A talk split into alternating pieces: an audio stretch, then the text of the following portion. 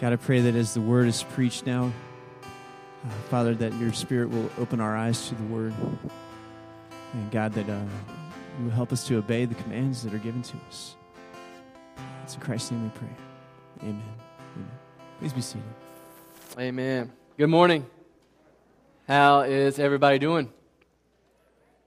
Excellent, excellent. It's good to see you guys this morning. You sound great. I always love to worship together. If you're new with us today, we just want to welcome you. And inside the bulletin this morning, there is a section where you can fill out some information for us. And you can fill out your name, your email address, or your address, whatever you're comfortable with. And then drop that off in our offering plate a little later in the service. That would be great. That would be great. So I just want to say up front from the very beginning that never, ever again will I ever pray for a football team. I said after last Sunday night about 10 o'clock, I told Rob and my wife, I said, the people at church are going to think that God does not hear my prayers. So I'm done praying for those things, okay? So I just want to let you that know up front. And I just, again, welcome you guys here this morning. We're kicking off a brand new series today, and I'm excited. It's entitled Pray for One. And this idea of praying for one, and we'll get into that here in just a few minutes. But I want to start off by saying that this Tuesday, guys, if you did not know, is Valentine's Day. How many of you guys remembered? Valentine's Day is this Tuesday, right? Thought I would help you out a little bit and let you know that this Tuesday is Valentine's Day. How many of you really actually remembered it, or you were just raising your hand because you're sitting beside your wife? Yeah, some of you are honest, right? How many of you are like really prepared and you've got your cards or candy for your spouse or girlfriend, which I'm not saying spouse and girlfriend, I'm saying your spouse, or if you're not married, your girlfriend, right? How many of you have done that already? Yeah? Excellent, man. You guys are good. You guys are good. I tell you, Valentine's Day is a day about love, right? It's a day about romance. It's the day that we express our love to our wife, or if we're not married, our girlfriend. And so, you know, it's the day that we exchange cards and candy and gifts and flowers, and it's a fun day, and we usually spend money that we don't have for it.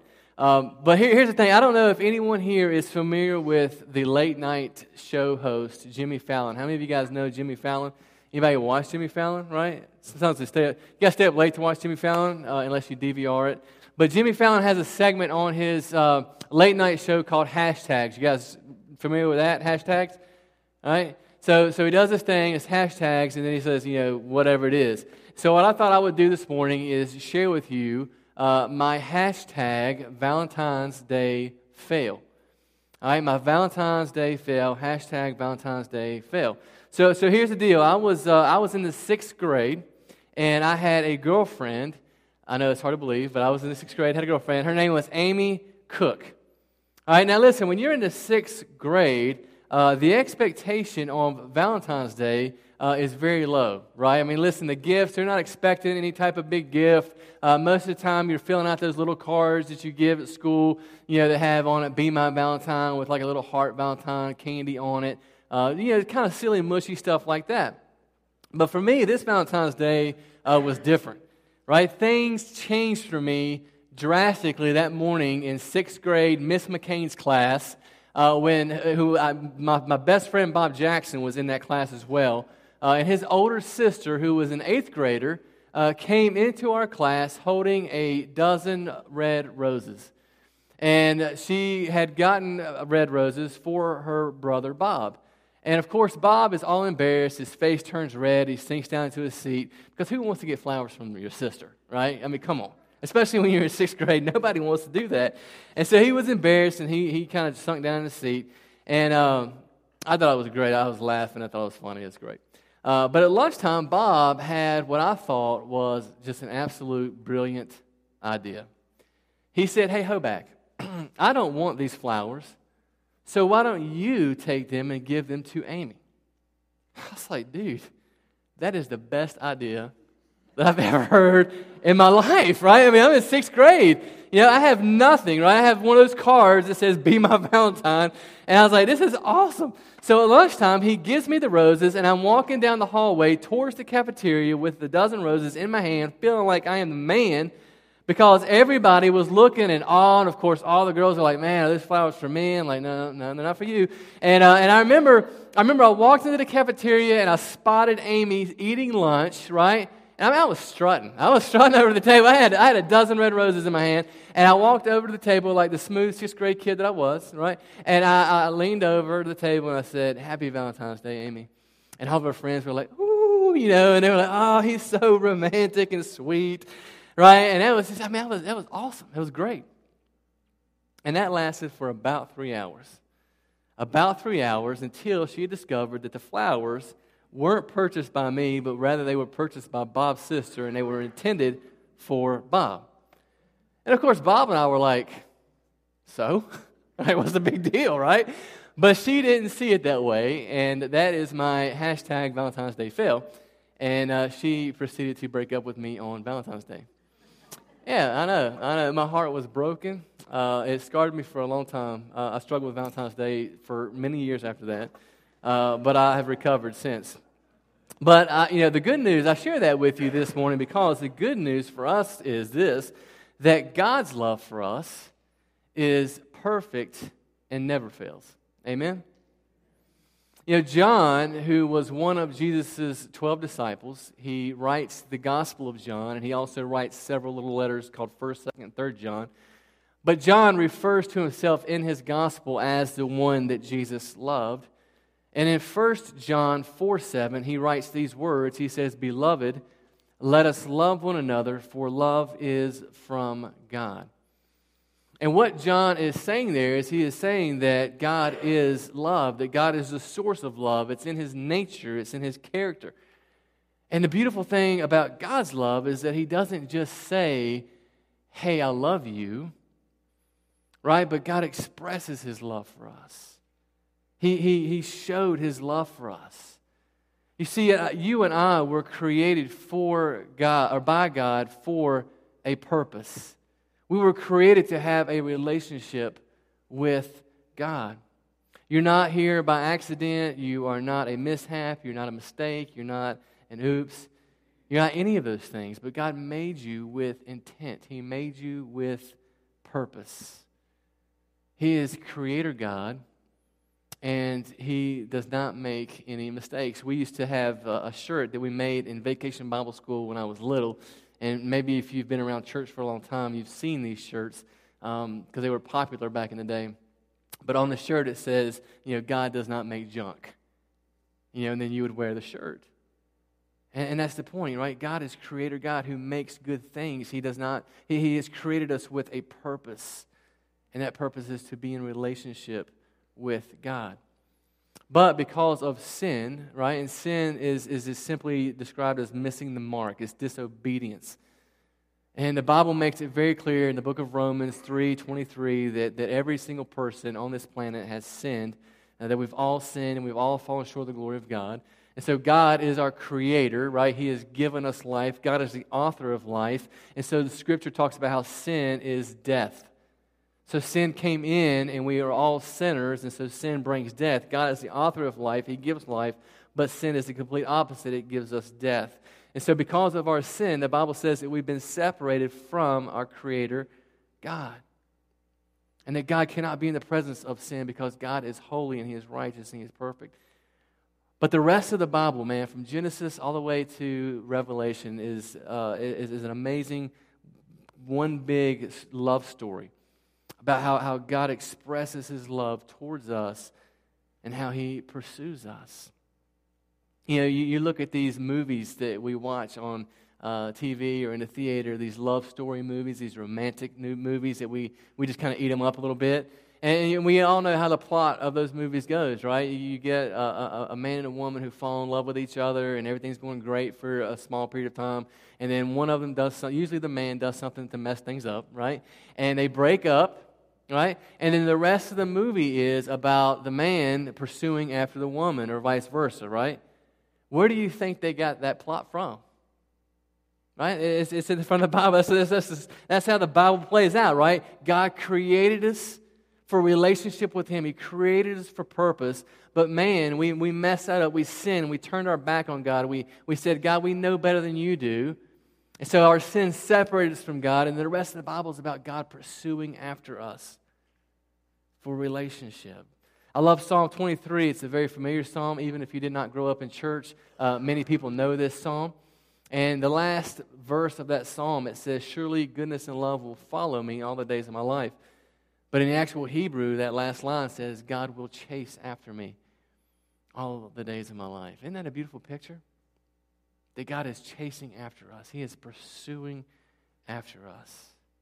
The same John who wrote 1 John 4:7 writes this in the Gospel of John, John 3:16, for God so loved the world that He sent. They sent Jesus into the world. Jesus comes in the flesh. He lived a life that we could not live. He lived perfectly. He obeyed perfectly. And then He died a death that we were supposed to die as a payment for our sins against God. And then Jesus rose from the dead, defeating death and sin. And now Jesus gives us life. See, God makes His love known. He expresses His love. His love is unfailing. I love how when you read through the book of Psalms, sometimes it describes God's love as steadfast. Isn't that a great word? God's love is steadfast. And so I don't know, man, maybe you're here this morning and you've had a bad week, or maybe you're here and you've had a rough month, or maybe you're having a rough year, or maybe you're here and you're thinking, man, there's absolutely no way that God could ever love me like that, or He could forgive me for what I've done. And I just want you to know that the good news of the gospel is that through Jesus Christ, God's love has been made visible and our sins can be forgiven and our relationship that we were created for can be restored with God. See, you and I, we were created to be a part of the family of God. And we were created to be a part of the family business of making Him known to every human being. Listen, that's our purpose here at Chester Christian Church. It's on the wall out front. It's in your program this morning.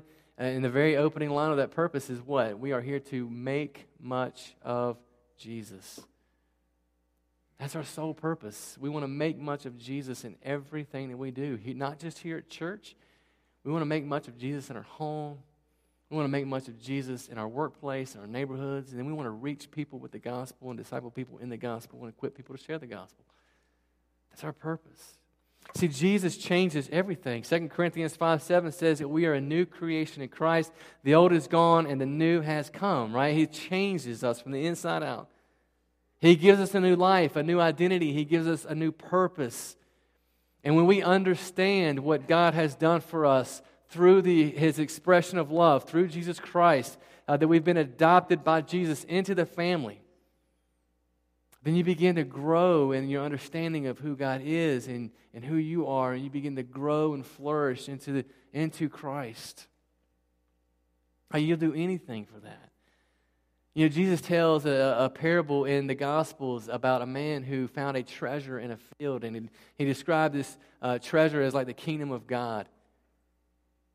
And he said this man found this treasure, and he dug it up, and he found it, and then he goes and reburies it, and he goes and he sells everything that he has.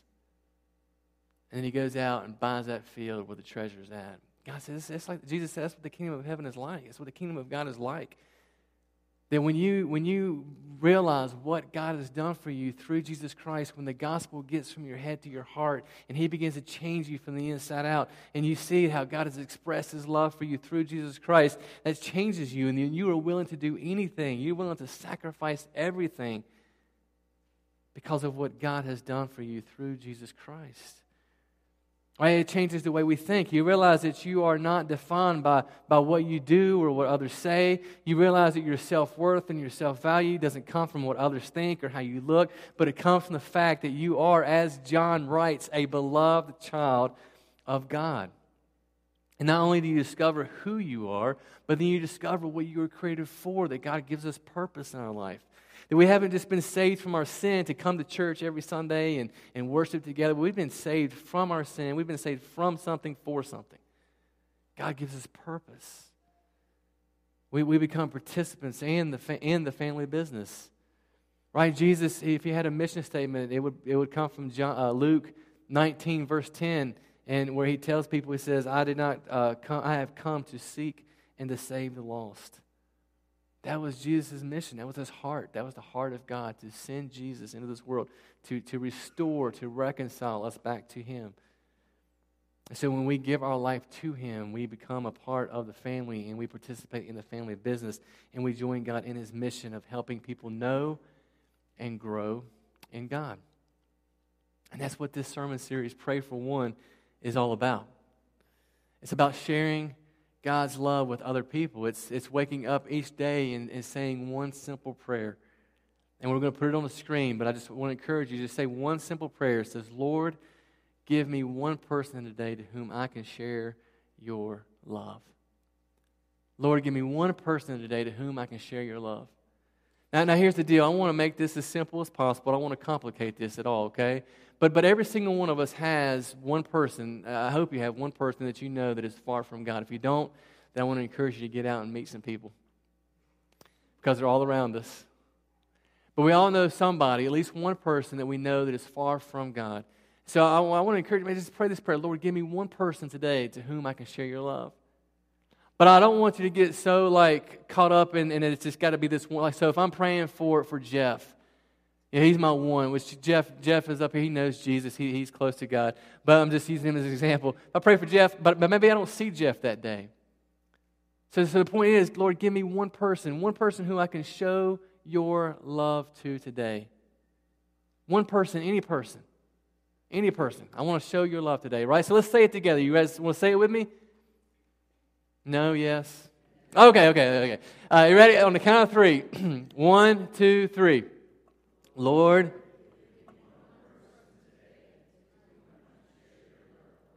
Absolutely.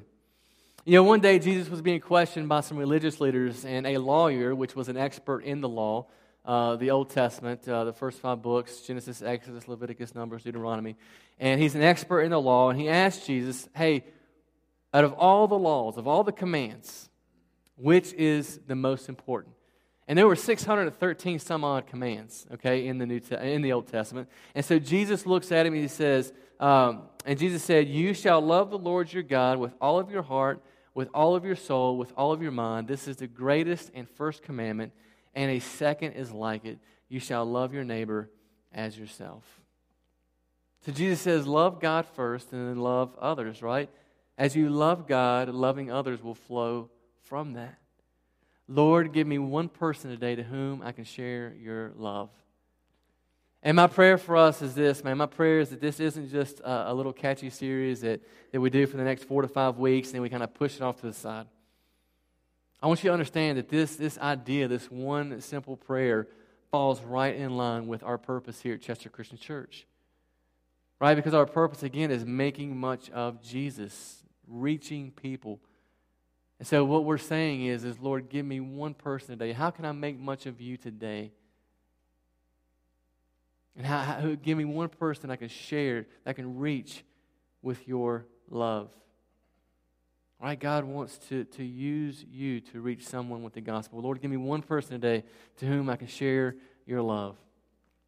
Jesus also said in John's Gospel, chapter 13, verse 34, he writes these words. He says, a new command I give you, that you love one another. Just as I have loved you, you also are to love one another. So Jesus says, a new command I give you. Now, someone might say, well, I already love, so how can that be a new command? But what we need to understand is that Jesus' love is different. Because oftentimes the love that we show people, it has limits or it has conditions, it has stipulations. We will love someone as long as that love is being reciprocated, right? But I want you to notice what Jesus says. He says, just as I have loved you, you also are to love one another. See, Jesus' love is limitless. It is without conditions. It is without end. The Bible says that while we were still enemies, that God expressed his love to us through Jesus Christ, and that he died for us while we were still enemies of God. And so this new commandment, what it does for us is it creates a new paradigm. It creates a new model for us. And that new model is Jesus. Jesus is our model. the greatness of Jesus' love, when we look at Jesus and see how he has expressed his love for us and towards us, that is what motivates us, right? It's finding that treasure. When you find that treasure and you realize, oh my goodness, this is what God has done for me, you are willing to sacrifice and sell everything you have for what he has done. He is our motivation. He is our model for loving others. And so the idea is that as you are receiving God's love in, then you are also giving God's love out, that you are sending it out. God's love in, God's love out. His love is meant to be shared. It's limitless. There's no end. He continuously pours into us, right? As we grow, and as we flourish in our walk with Jesus, then it goes out and it touches other people. Lord, give me one person today to whom I can share your love. Now, you may be sitting here this morning, you may be thinking, but Aaron, man, you just look around the world, look at all the problems, look at all the brokenness, look at all the crime, look at all the poverty. Man, you may feel like this is overwhelming. You may think, man, I'm just one person, what can I really do? It's kind of like, you know, the to-do list that we have. You ever look at your to-do list and you look at all the things that you've got to do and then you get overwhelmed? Right? You're like, man, this is all the stuff I've got to do, and so you don't do anything, right? You just kind of go back to doing nothing, right? Because you're like, this is too much, right? It's kind of like, you know, this. So you can look at all the world's problems. You can look at everything around us. You can look at all the brokenness. You can get discouraged. You can get overwhelmed. You can think, man, it's just so much. What could I possibly do? What could I possibly do? Or maybe you've been a Christian for many, many years, and this is a danger for a lot of us who have been a follower of Jesus for a long time, that you can see the things that are happening in our world, that you can kind of see the brokenness and the crime and the poverty, and you can just kind of become cynical to it. Right? You've gotten to the point in your life that you're not even willing to try. You're like, what's the point? But I want to show you that Jesus illustrates for us the value of one. There's value in one. And in Luke 15, if you have your Bibles, you can turn there. Luke 15, Matthew, Mark, Luke is the third gospel. Luke 15. If you don't have a Bible, you can turn to it on your mobile device. If you don't have the U version, YOU version on your Bible, it's a great little app that you can use. I would encourage you to do that. There are lots of you that are on that, and it's good to see you in the Bible, in the Word of God. But if you don't have one of those, then you can share with your neighbor beside you. Unless you have the Bible memorized, and then there you go, right? You know where I'm at.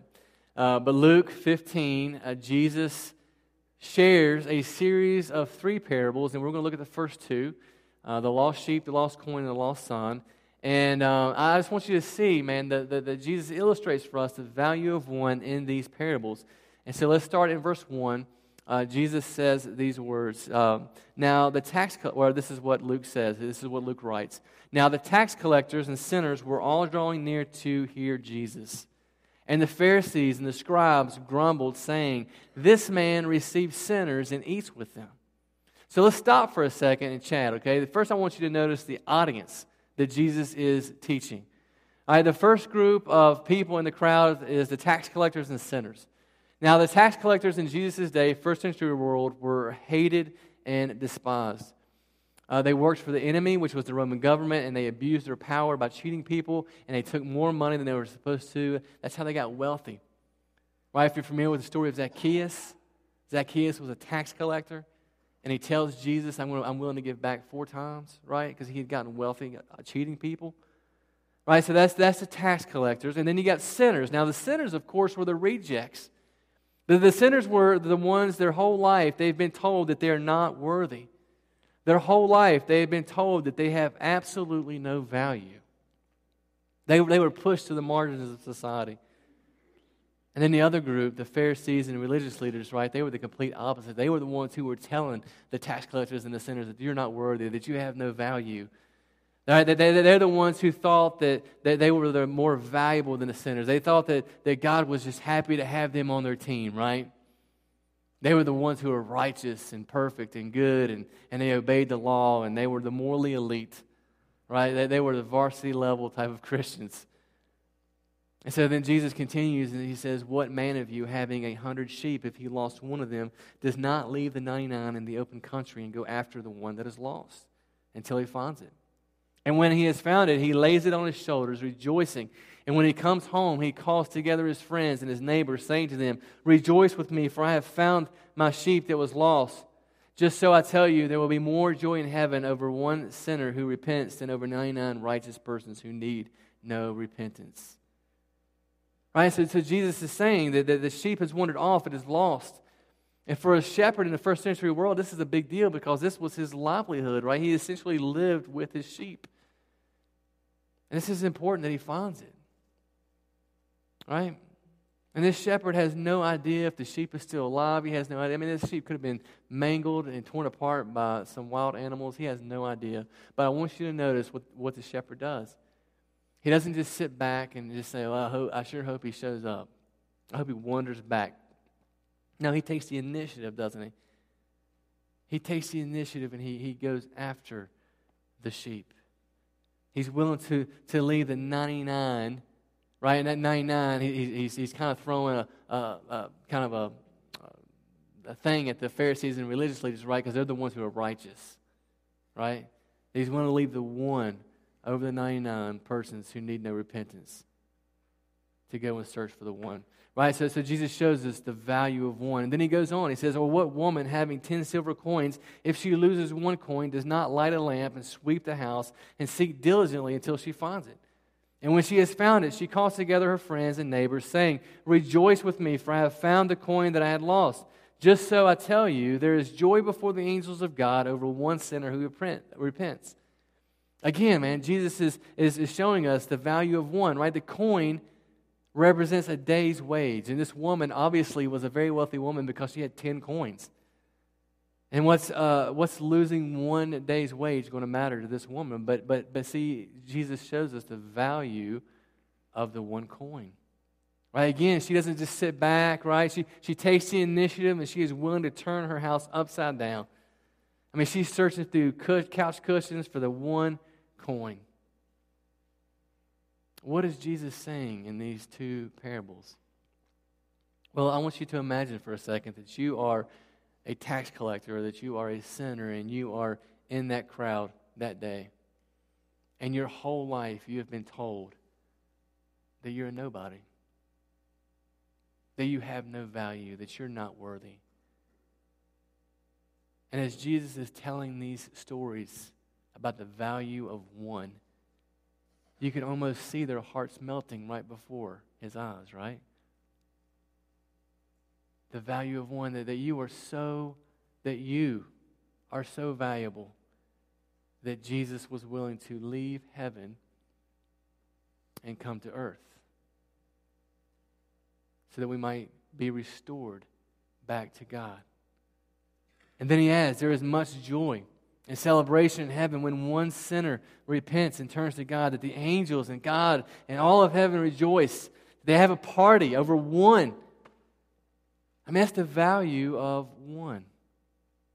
It's the value of one. Lord, give me one person today to whom I can share your love.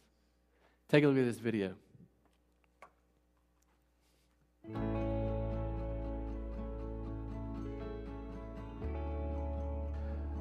I was praying for my one and didn't even know I was praying for my one. It started after our second miscarriage and our third child that we lost. And so I prayed for a son, and I prayed for us to have this child. And the next pregnancy, which actually was months, within a few months, my son was, we was pregnant with my son. And when he was born, I was in Iraq. Believe it or not, I was on my way going to a raid on a house, and my wife told me our son had a cyst on his brain. And it was too much for me to even comprehend. And I prayed for my one. And the next time I talked to her, they found no evidence of any cyst or anything on his brain. The next time I prayed for my one, I wanted to see my son before I died.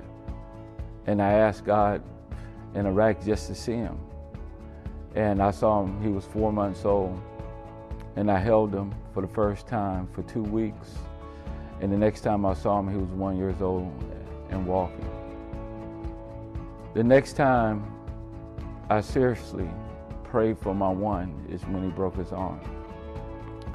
And when he fell and broke his arm, I was filled with so much rage and everything in me wanted to just blame my wife for not watching him, that I begged God over and over and over and over to help me. And that night, we took my son to the hospital and I grabbed my pocket Bible. And as I read and read, I knew that I had to give my son to God, because 2 days later I was going to Iraq. I gave my son to God and I prayed for God to keep my son and my wife, because I could not worry about them and do my job. Praying for my one, I always prayed for my son to come to know Christ early. And one day we was talking and I said, when you get sick and tired of being sick and tired of getting your stuff taken away from you, that you'll get right. You can't do it by yourself. That you can only do it with Christ's help. And he told me he was sick and tired. And I said, for real? I said, you serious? Then I started praying, Lord, thank you, Jesus. And I said, you serious? I said, when you want to do it? He said, now. And so on June 29th, I believe it was 2:15, under God's creation, he accepted Christ as his Lord. And I held him, I hugged him, as hard as I could without breaking him. Let me tell you about the day I had the opportunity to baptize my son into the kingdom of God. And that was the greatest honor and privilege that God could bestow upon me as my son's father, and as a man of God, a man of faith, and to build a legacy and inheritance built on Christ Jesus. Here's my one, and he looks just like me. Who is your one?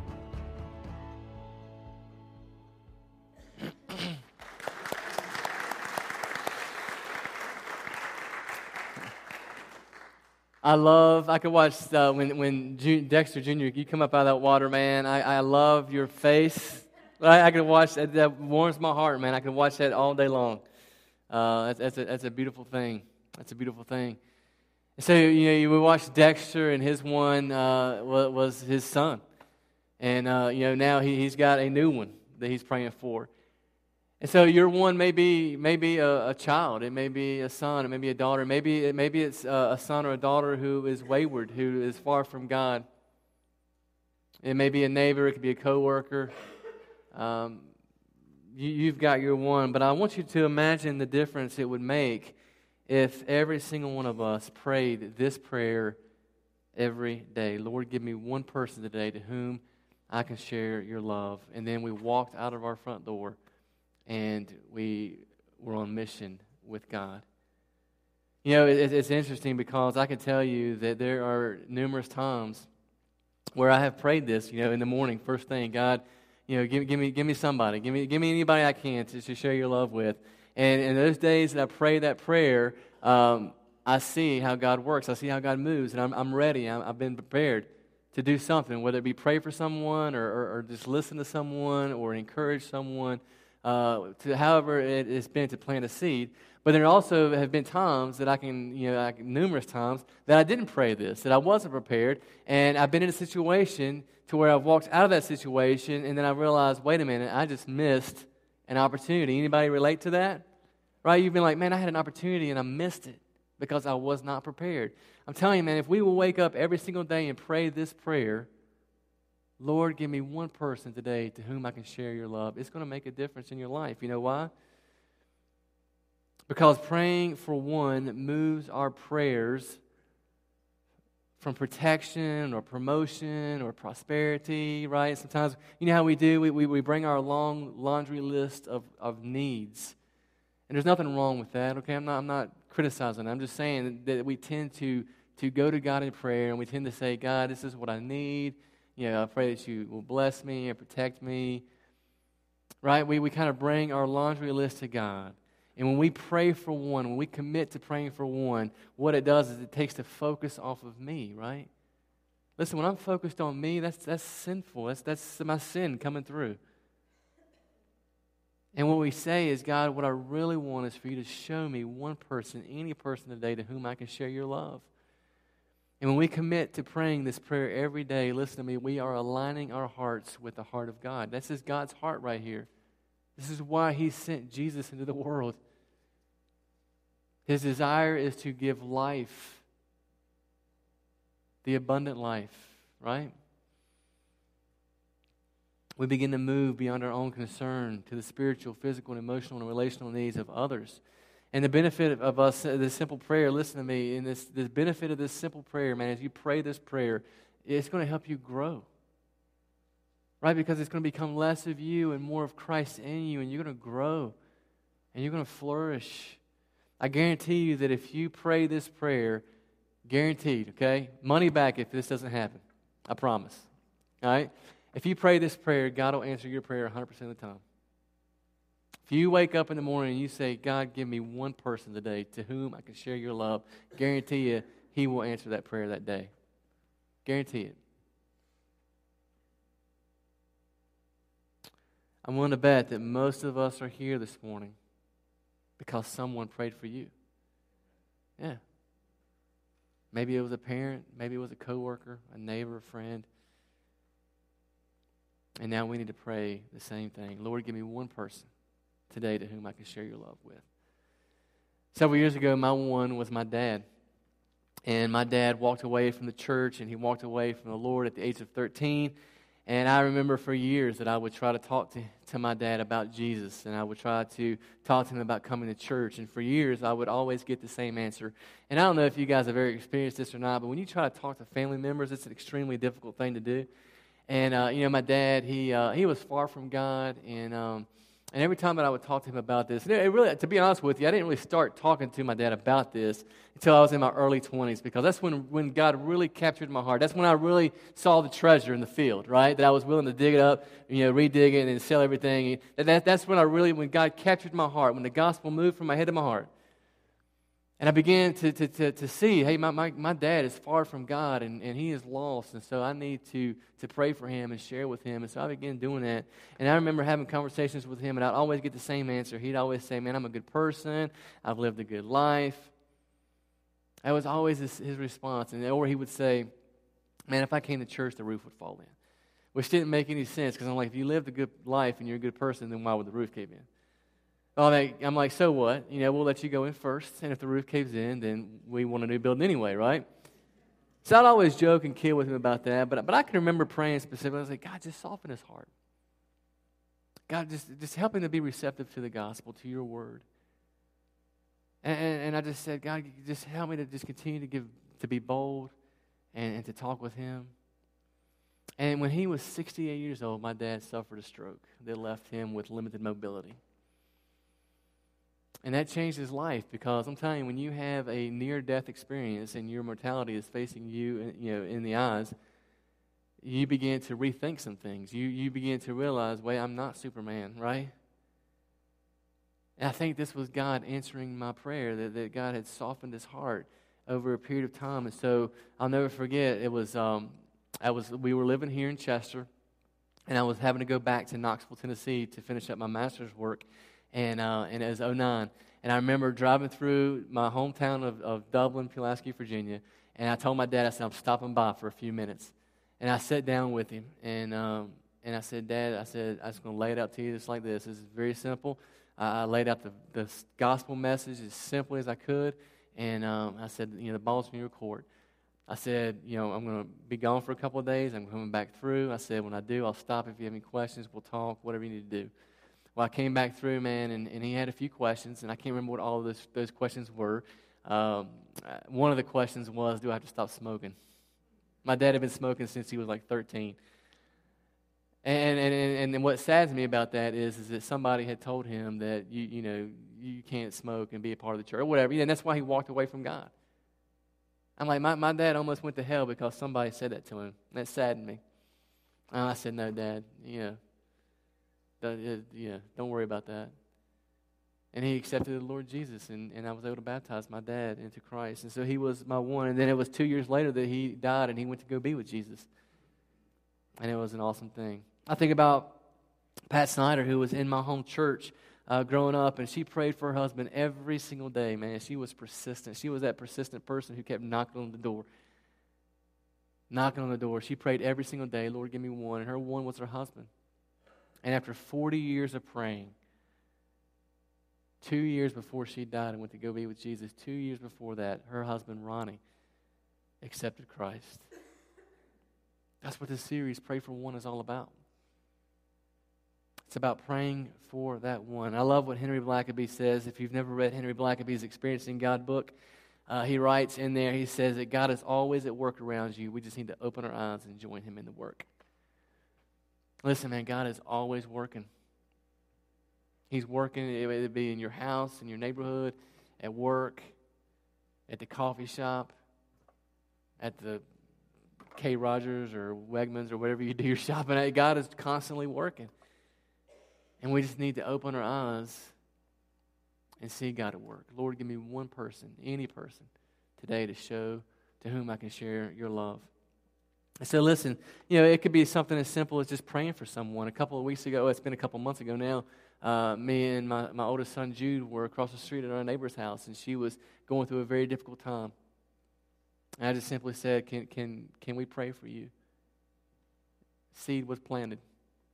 I've talked with her for a long time anyways, but just encouraging someone, or maybe it's helping a neighbor, or maybe it's listening to people. Listen, people love to talk about themselves. Just have a conversation with somebody, ask them questions, get them talking, and just be a good listener, encourage them. We just got to keep our eyes open and look. Look and see where God is working. So here's what we're going to do over the next few minutes. The band is going to lead us in a response song. And on your seat or around your seat, you should see a card that looks like this. It's called Pray for One. And here's what I want you to do. Over the next couple of minutes, I want you to think of the one person that you can write on this card, first name, and I want you to take it home with you, and I want you to stick it somewhere where you're going to be reminded every single day, Lord, give me one person today to whom I can share your love. For me, that's Brian. It's a neighbor of mine, and I've been praying that God would draw him to the cross, that God would soften his heart, and we've been having some good conversations lately, and my prayer is that he's going to accept the Lord Jesus soon. But I'm going to be praying for Brian. So who is your one that you can write on this? And then what I want to ask you to do is this. If you're comfortable with it, as you sing the song, we've got two chalkboards in the room, one over here, one back here in the back with chalk on the floor. I want to encourage you to write that first name on that chalkboard, because what we're going to do as a church is we're going to commit to praying over those names every single week during this series. Say, God, we just want you to draw these people to you. We want you to soften their hearts. We want you to use Chester Christian to share your love with them. And if you're comfortable with that, I want to encourage you to do that as we sing the song. We're also going to have some members of our prayer team up here. If you're struggling, if you're going through a difficult time, you just need prayer, we want to pray for you. I'll be up here, and I would love to pray with you. I would love to talk to you more about what it means to follow Jesus. So let's do that together as we sing this next song. Would you stand?